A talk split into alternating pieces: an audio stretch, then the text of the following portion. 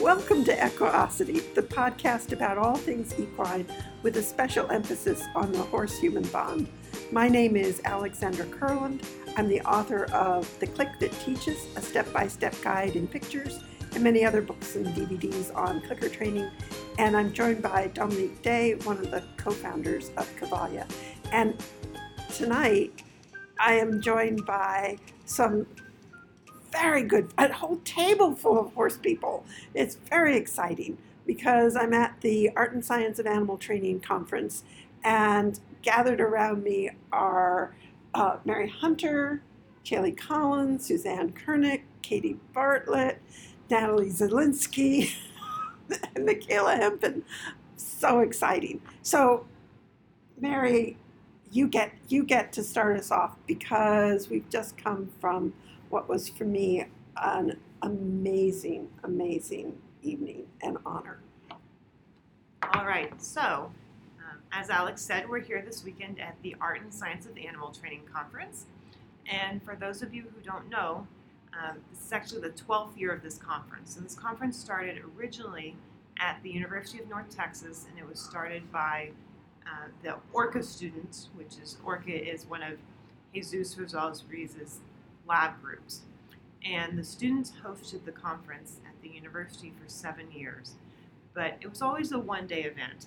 And people kept telling us, make it bigger, make it two days, make it two days. So um, in 2015, what we did was we formed a separate nonprofit to run the conference and support the conference and to run other educational programs as well. And one reason why we were able to expand the conference was because we received several generous grants from the Edward L. Anderson Jr. Foundation. So, when we first expanded the conference to two days in 2016, one thing we did was we created what we call the Edwardson, Edward L. Anderson Jr. Award. And I'll, I'll read you how I introduced the award because I think it's a good a good summary. So, as, as I'm sure all of you who listen to this podcast know, animal training has evolved a lot over the past decades.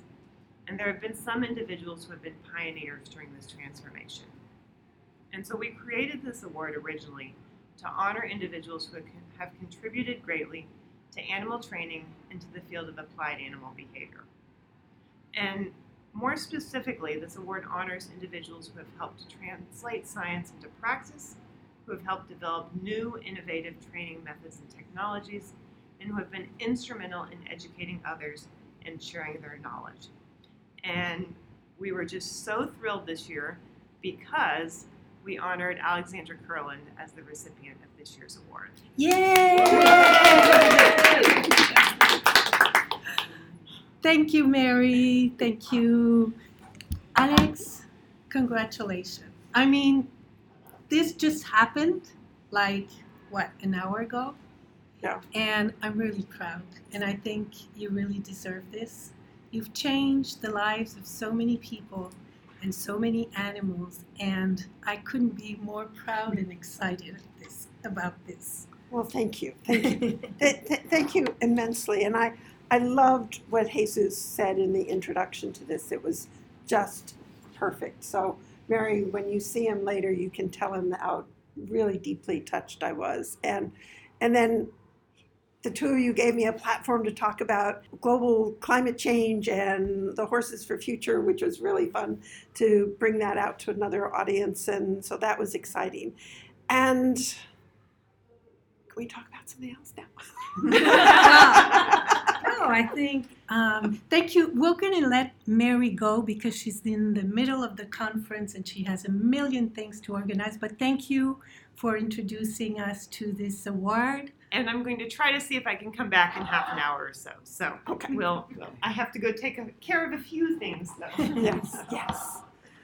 Well, um, I was thinking that perhaps we could, since you ha- this is celebrating a life's work, uh, for advancing uh, applied behavior analysis. And I know that the, you know, Jesus was just telling me how important for this donator it was to make the world a better place. And so I was thinking perhaps we've all had personal experiences with you, and you've made a difference in all of our lives. And I think this might be an opportunity for people, if they have things they want to say to you. Um, it's a more personal, maybe, podcast than others, but this is a very special moment that you've received this award. And I mean, in the past, Bob Bailey has received this award, Kay Laurence has received this award, who and Karen Karen Karen Pryor Pryor. and you.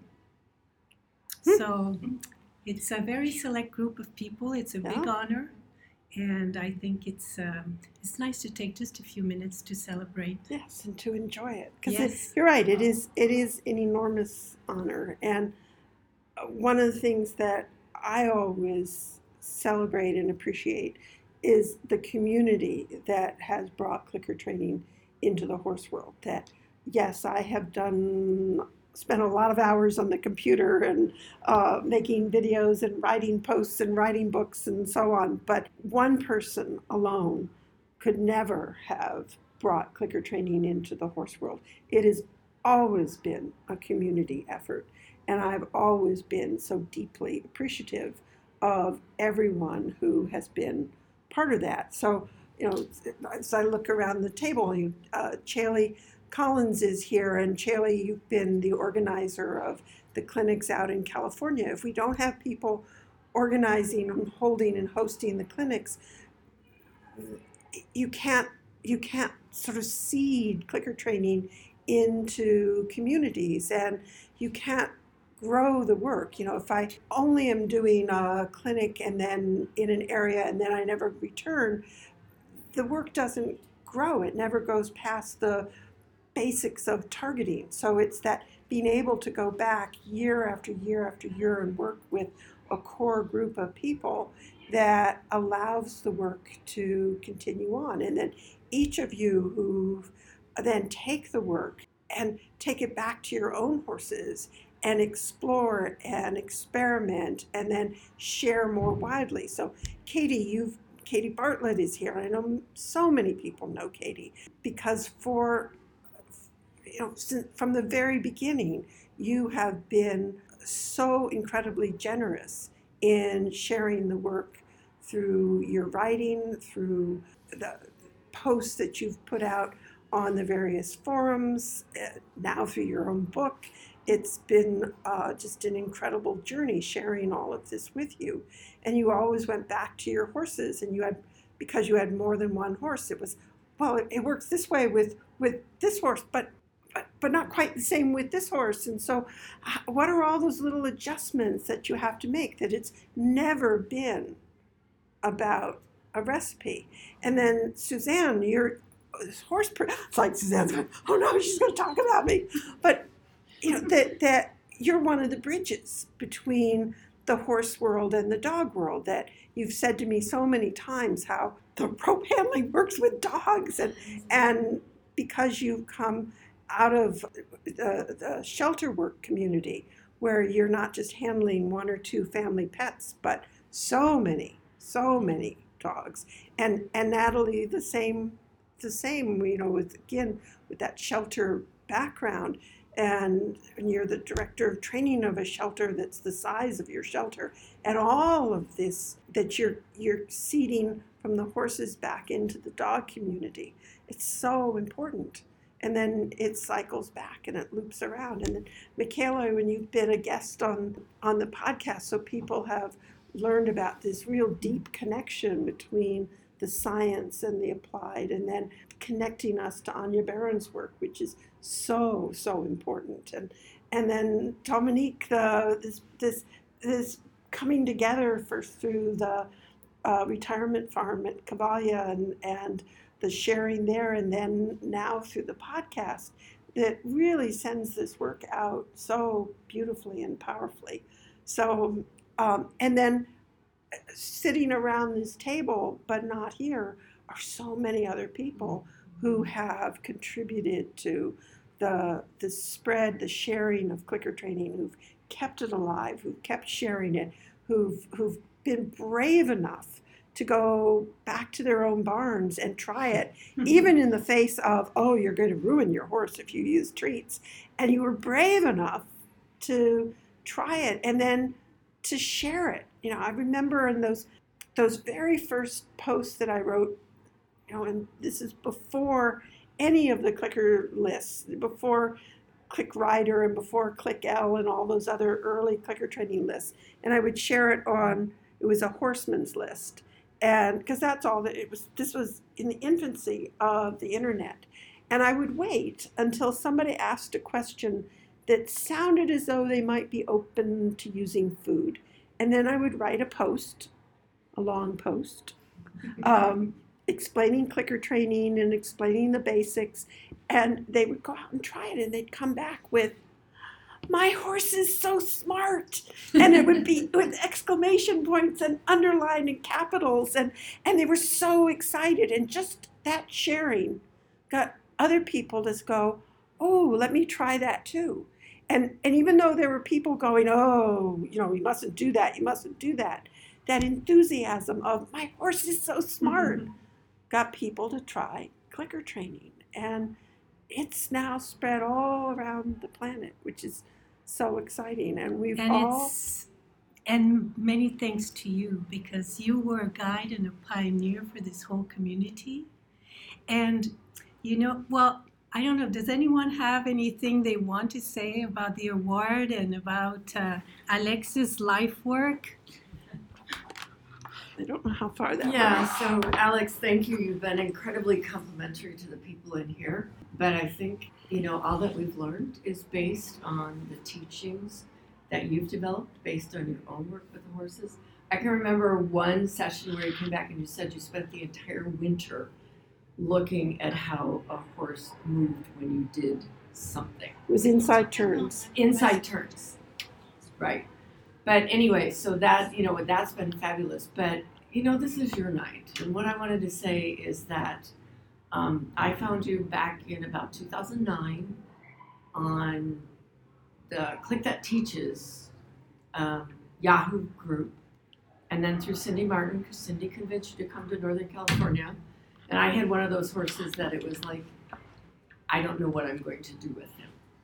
And if it, and I run the clinics, but I think most of the people who have been at the clinic know that I said, even if I wasn't doing the clinic, I would have you come out because that's the only way to improve and get past his history. So huge thank you. Huge, huge thank you for that.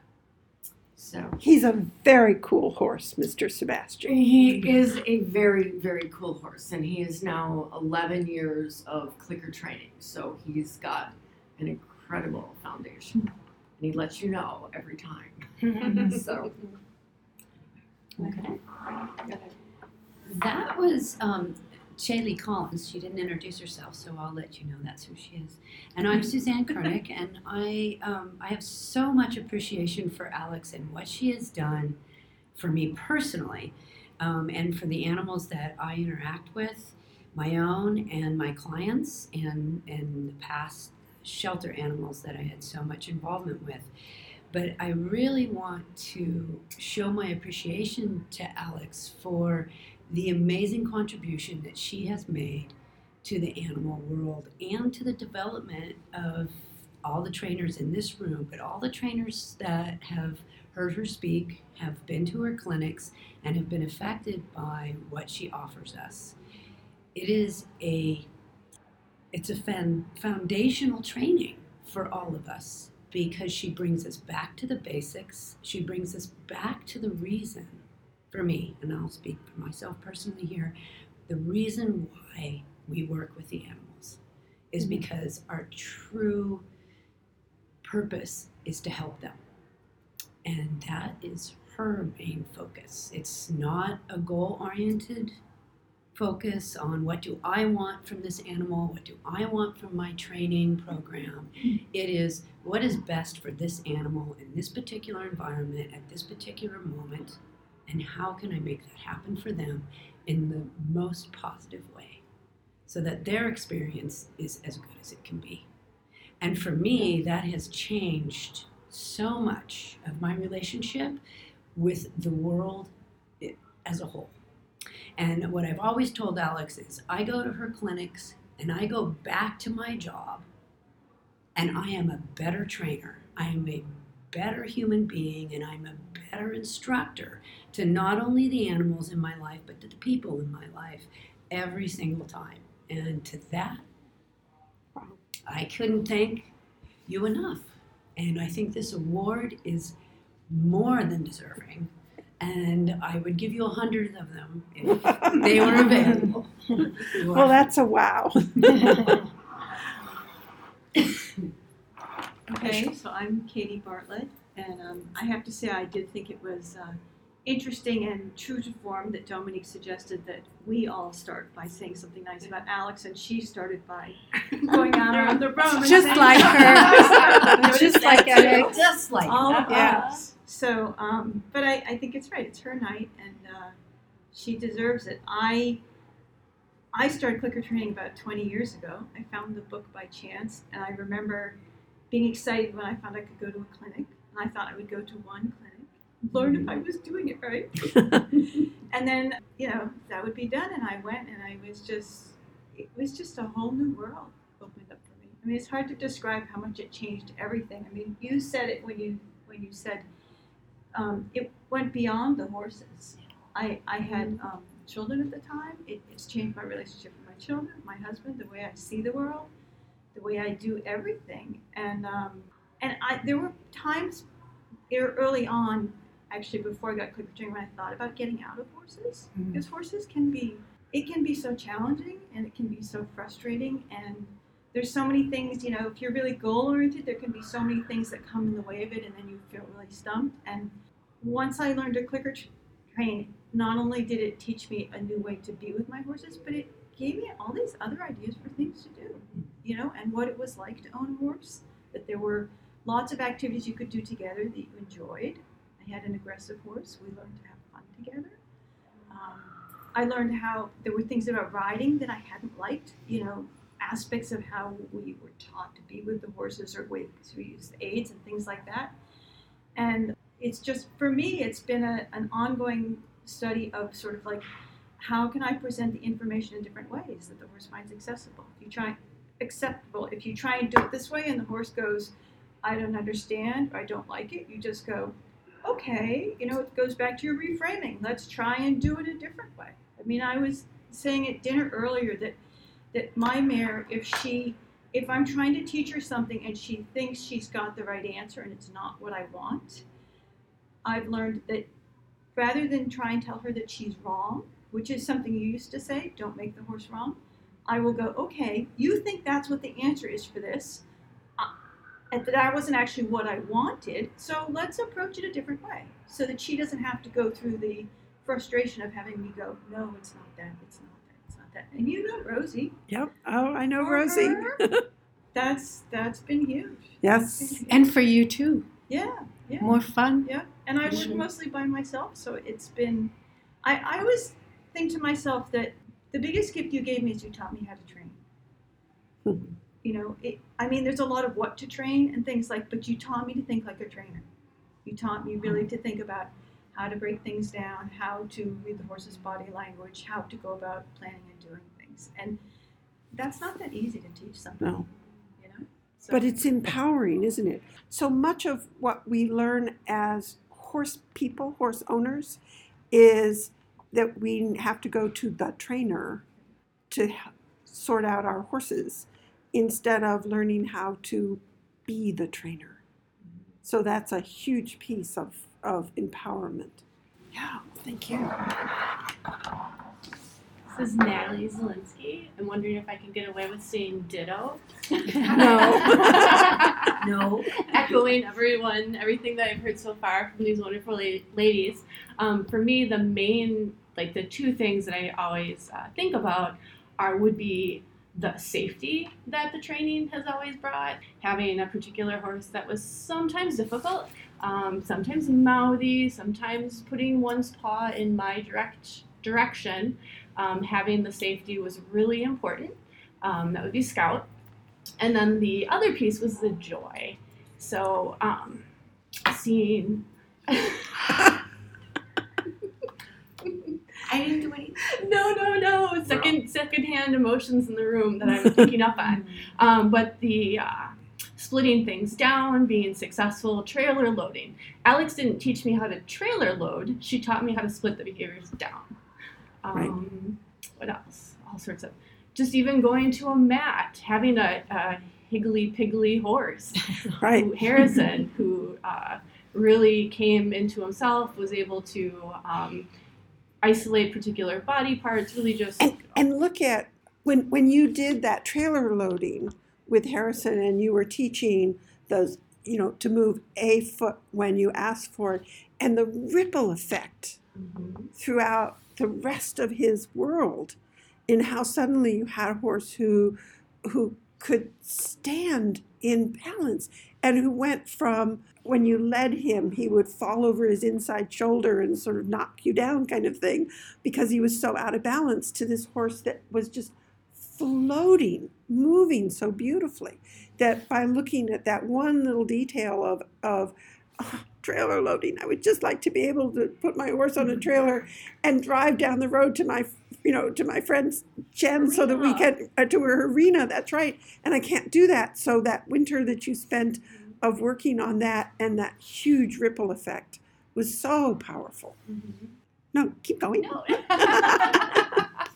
um, so yes, the the trailer loading, the um, just shaping. Like I had everything coming from a competition world. Everything was very goal oriented. The idea of giving the horses a little bit of choice was a little scary, especially with um, Scout's original behavior. Um, and having uh, Harrison, who was a much more shut down horse, that felt safer to me. I don't know. I don't know how well you guys know me, but I'm pretty control oriented. Um, but with the horses, um, Alex did help me learn to do some shaping. We had some sh- backing up as a, a shaped behavior, as an offered behavior. We had some really nice leg lifts and flexions that uh, really just improved my actual training skills. So very similar to Katie. Um, Alex is really the one who taught me how to train horses, and not in a cookie cutter uh, in cookie cutter way. It was hmm. here are some of the tools. Now go out and explore, and I hmm. really enjoyed that. So thank you. Okay, thank you. This is Michaela. Let's see what I can, can make some sense, considering that it's four o'clock in the morning for me. okay, I'd like to say two things. Um, one is I came into clicker training because I loved science, apart from the horses, obviously. But clicker training, I was attracted because of the science, the scientific basis. And I came late to it. I think for all of you, I'm I'm the baby here because I started 2010 with clicker training, and. Um, I think initially it was I went um, down two tracks because one was the clicker training and the other one was my love passion for for classical dressage. And initially it was two tracks. So I, I, I found Alex basically because I googled in English, and Alex was the only one that came up for uh, horse training and clicker training, and I stick with it. So. Um, I went down that way, and for the classical dressage, I found Anja and followed that one really thoroughly. And at a certain point, uh, I realized that this is the same thing. and it complements each other so wonderfully. So I did good choices in the beginning and um, worked out fine. And the other thing is related to the science, and um, it's been in the uh, in Jesus' introduction to, to the award that you're focusing on the foundations, and Chelly also said the foundations, or it was Jesus saying the foundations. But on the other hand, you're actually at the at the cutting edge of, of science and bringing the, the application of uh, behavior analysis and training really to the highest level. Because now, when I listen to to others, I go like, "Oh, this was years ago," you know. you know, talking about some of the topics uh, that they say, "No, that's not right." I learned it differently. We we passed that, and I'm looking at textbooks. Sometimes I think oh, they should update it and bring a revised uh, because version because I had learned new things from Jesus and, and Alex and this cross pollinating of the two and I feel like I'm I'm, I'm really kept updated and, and at the, the newest the most interesting stuff that, that you are developing and that I can try out with the horses and dive into new articles and get the science out this is you know the foundations is important, but you also have to improve and and uh, think deeper and ask questions. If what have we done so far? You know, is it actually what we see? Is that the right explanation, or do we have to find a different explanation? And all this reconsidering is, is also something that you are very pioneering and. and So today's keynote speaker was did, said in that story that he tell, told with the neg- the way that negative reinforcement was being taught in the uh, introductory courses, and he's saying, well, you know, I don't teach it that way. Well, but this is the way the books teach it. It's like, well, the books are wrong. Yes. But I want I was- I want to add to what Michaela just said because I this also I was struck by this in the um, in his speech when he gave you the award, um, where he said that because yes, this award is uh, rewarding your life's work for everything you have done to advance uh, the the clicker training and the applied behavior analysis in the horse world, but it's not over. And one of the things he said was that your take on cues, the fact that cues evolve out of the shaping process, is cutting edge. And he, I, I can't remember his exact word, but it's like he's saying this is the next wave. And it's funny because I wrote to you maybe 10 days ago that I looked at your Clicker Expo presentation, Cues Evolve Out of the Shaping Process, for the third time. And I wrote to Alex, I wrote, this is genius. Mm-hmm. And I really think that this is so important. I really think it's genius. And this is not like your past work, this is the future. Q, and we just did a series of podcasts on cues evolve out of the shaping process. And I'm still thinking about this, and I think everyone will be learning so much more. And to so basically, what you're saying is that we need to look at what our horses are picking up as cues, the and the association that he's making, and to really be observing of that and use it Right. in our training, and then maybe do if we want another cue. Well, let's look at what our horses are picking up as a cue, and then we can use trans we can do transferred cues or we can do new cue old cue but instead of fighting what cues the animal is is listening to Right. we should observe it. And and that's been true of a lot. You're always saying instead of fighting something let's work with it that's been something that i hear you say a lot in your work that there's something that the animals are doing and somehow we've been taught to go a little bit to try and to try to make it different where you're saying no use it. Observe it be aware of it and and work with it. And so i think it's great to hear his say things like well thank you for all you've done and there's still so much coming up. Yeah. So cindy just joined us do you want to say a few words about um, this award to Alex and the influence she's had on your life. Well, No small subject. yeah, I, I could just be quiet, or I could talk for five hours because it's that profound. Uh, obviously, I think that um, you are a very worthy recipient. The first year when they gave the award to Bob Bailey, I went over to Mary and I said, Alex should be next year. Oh. and she just sort of smiled.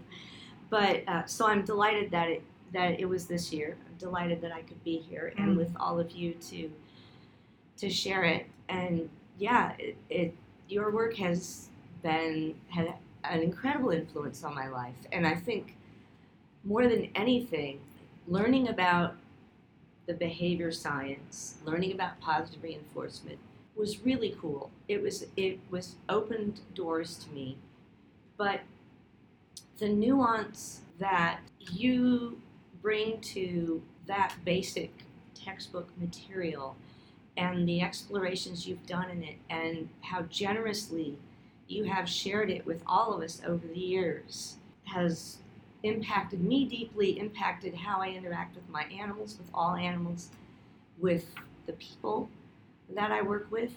And I think more than anything, what what really affects me is how learner centric it is. It's about that individual that we are interacting with. And, you know, the words partnership and collaboration and so on get tossed around so much. But this is, you guide us, have guided us to really do that, consider that, to ask our horses questions, to set things up in that way, to not use the positive reinforcement in a coercive way, as you know, um, Joe Layng, Joe Layng's talk today about how it can be used in a coercive way, and you've always taught us that the horse, the horse's emotional well-being, the horse's physical well-being, um, their relationship with us is first and foremost, and and I think because of that that consideration, we've been able to explore that really fine line that was talked about so much today about positive reinforcement, negative reinforcement. There's more than just the quadrants. There's that consideration of the animal and the recognition that the rat is always right. So if they're doing it, it's not because they're wrong or the cues are wrong. It's that we have, it's our responsibility to look at the situation and figure out what is maintaining that behavior, as you know was brought up in the discussions today. But just the the very thoughtful, meticulous way that you've taught us to think about these things, to look at our horses, to find solutions, that has had an enormous impact on my life, and I would like to think on the lives of all of the animals that I touch, and hopefully the people connected to those animals as well. So now that you dropped this bomb, I'm sure some listeners are thinking, how can we be coercive using positive reinforcement? Hmm. So do you want to explain it? What we heard today? Me? Yeah. Um, okay. You- Well, it would be much easier to illustrate with video than than than. Um, but when I'm working with my, particularly my dog clients, um, and I work with a lot of people that have dogs with aggression issues and um, aggression towards strangers, and so they go on the internet and Google, and somebody says, "Oh, well, just have the strangers give your dog treats." And then they call me after their dog has bitten their friend who was trying to feed their dog treats. And so I think probably channeling a bit of Alex so that they really understand. I don't want to just say, do this, do this, do this with your dog. I want them to understand what's underlying that. And so I'll take a piece of paper and I'll put it on the table. And then I'll take my cell phone and I'll set it on top. I'll say, oh, that piece of paper, that's a $100 bill. And then I'll set my pho- phone on top and say, oh, that's a tarantula. Go ahead, take the bill. And they understand that they've just put their dog into this position of huge conflict of the dog wants the food, but is is afraid of or worried about the person, and so they're in this I want it, but I don't want it, I, and they get anxious, and then you know if they take the food, they're going to snatch. So that's a perfect example of what is really positive reinforcement. Is it because it's really kind of a bribe to put the put the food out, or have the person holding the food out, or put the hundred dollar bill on the table and say, "Now take it." But we can put our horses, if we, or our dogs, or our cats, or Well, he gave he gave the example. Um, was it in that one where he said? Um, well, one of the things he said is when there's only one way to obtain what he called the critical consequence, right, um, and there's no other alternative. That in a way it's coercion because you have it's zero choice. you have no Zero choice. choice if you want to get the critical reinforcement. consequence. You, it's it's a form of coercion. So that's how positive reinforcement can become coercion. So he gave a few But- examples. Do you remember what the examples were? Katie I wants just to add. wanted to add a little piece there. Wait a which second, is- closer, closer. I just wanted, to, this is Joe Layng who was talking. Yeah. And I just wanted to add the little piece there that he did talk about there being critical consequences. Yeah.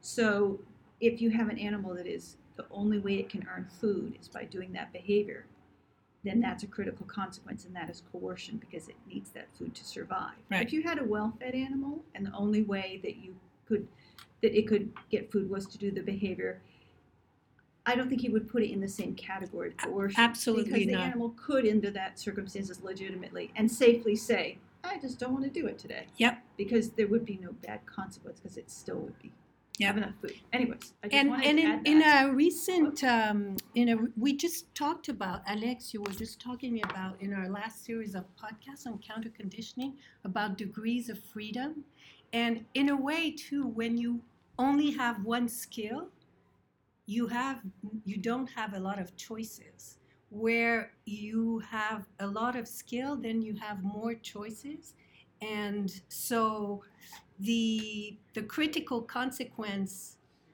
he gave the example of if you were going to work in mining and earn an income or work in the field and, and earn an income and there was a third one Milling. in a mill. in a mill. But if you don't have the mining skill, if you don't have the mill skills, well, that leaves you only one choice. And yes, you will get an income, but it it may not feel good to you to work in that field. So it was an interesting talk because, of course, all of us we want to be doing positive reinforcement, but it's interesting to be aware that if the only way for the learner to get to the critical consequence, it may be coercive. coercive. This was a fascinating day, and the, the first talk given by Paul, Paul Neuman, Neuman. not that Paul Newman, but this Paul Neuman. N U M A Right. On on negative reinforcement and is it what you think it is going back and looking at some of the studies that were done in the 60s i think all of us around this table have a lot to digest. We're not ready to explain in any No, coherent way what that talk really was about. But what i what i think is going to happen is this this weekend is really going to be a topsy turvy rethinking reevaluation really let's re-examine the language that we use and there's going to be some interesting evolution coming out of this experience. And i'm seeing all the heads are sort of nodding right now and, and particularly at this hour and we haven't had time to digest what he what right. what he was saying and we haven't we haven't run to jesus yet and said Explain. explain. Can you it explain it. um, but oh my good and that's that's the fun of it is to come to a conference like this and have some of these it's like you you throw the ingredients into a big pot and you stir them up and uh, and what you thought was how the world was ordered isn't really that way anymore.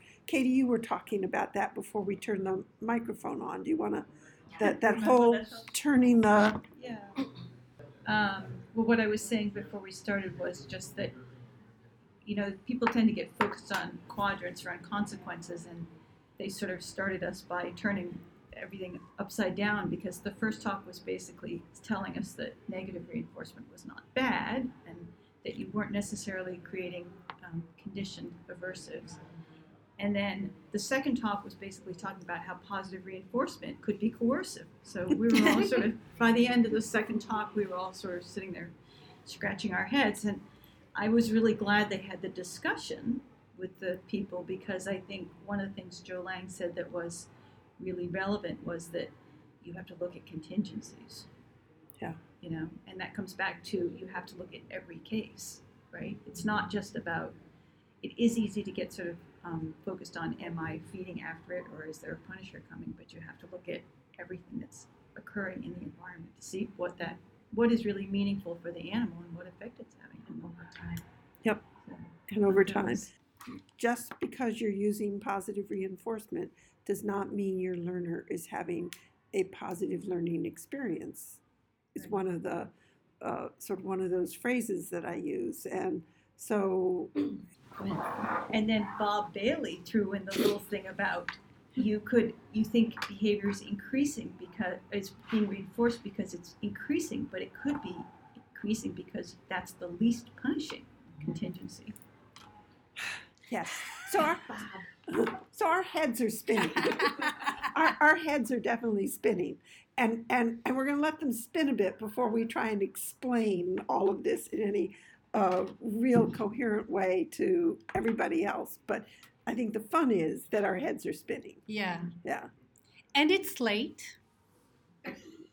And so we wanted to celebrate because you just got this award, but probably we should go to bed because, okay, because we have another full day tomorrow. Oh, we're not going.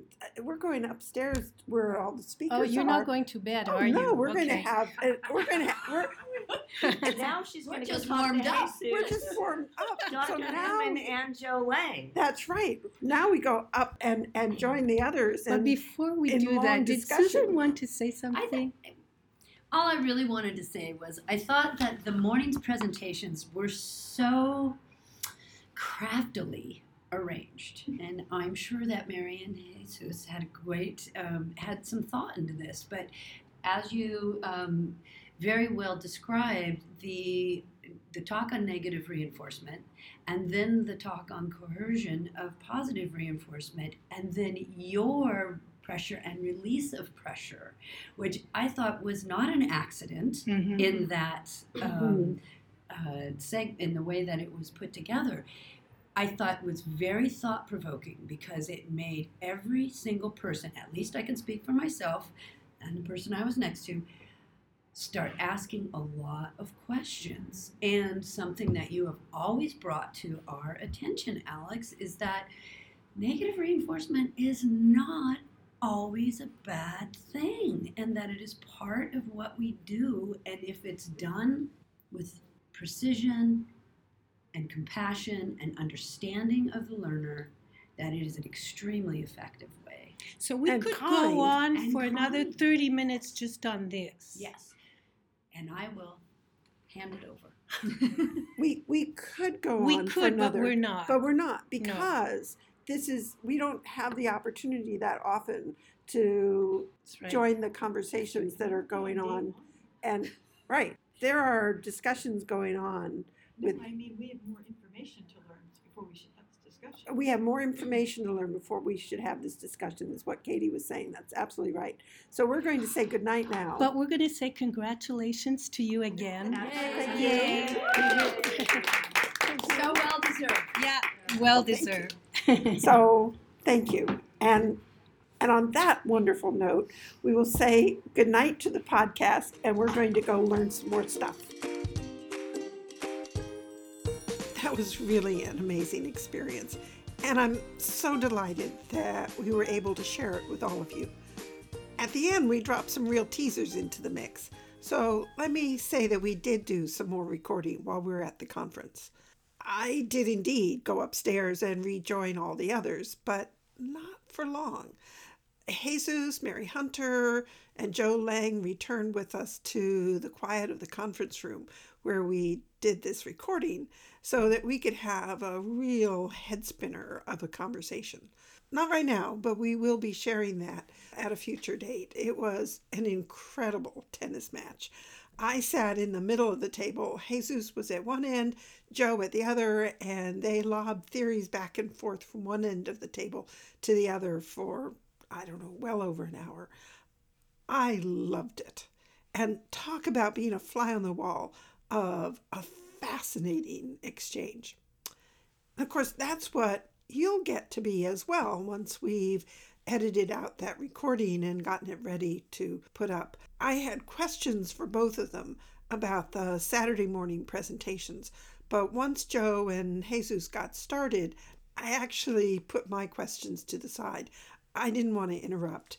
How often do you get to watch expert, we'll call them expert tennis players, volleying back and forth? It just didn't seem like the right time to send in the rookie players with their questions.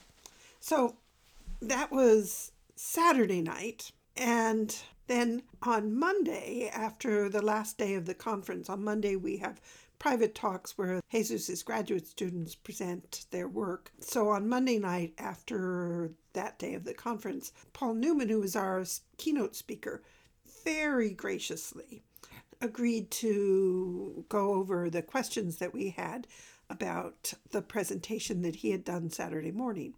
So Jesus, Mary Hunter, and several other presenters joined us. And one of the other presenters was Hannah Branigan, who, as many of you know, has her own podcast, Drinking from the Toilet. So Hannah and I, we both brought our microphones. It was so funny. We we got them out again and both of us recorded the discussion. So together we're going to be sharing that since we were both part of that. We'll put it out as a joint project.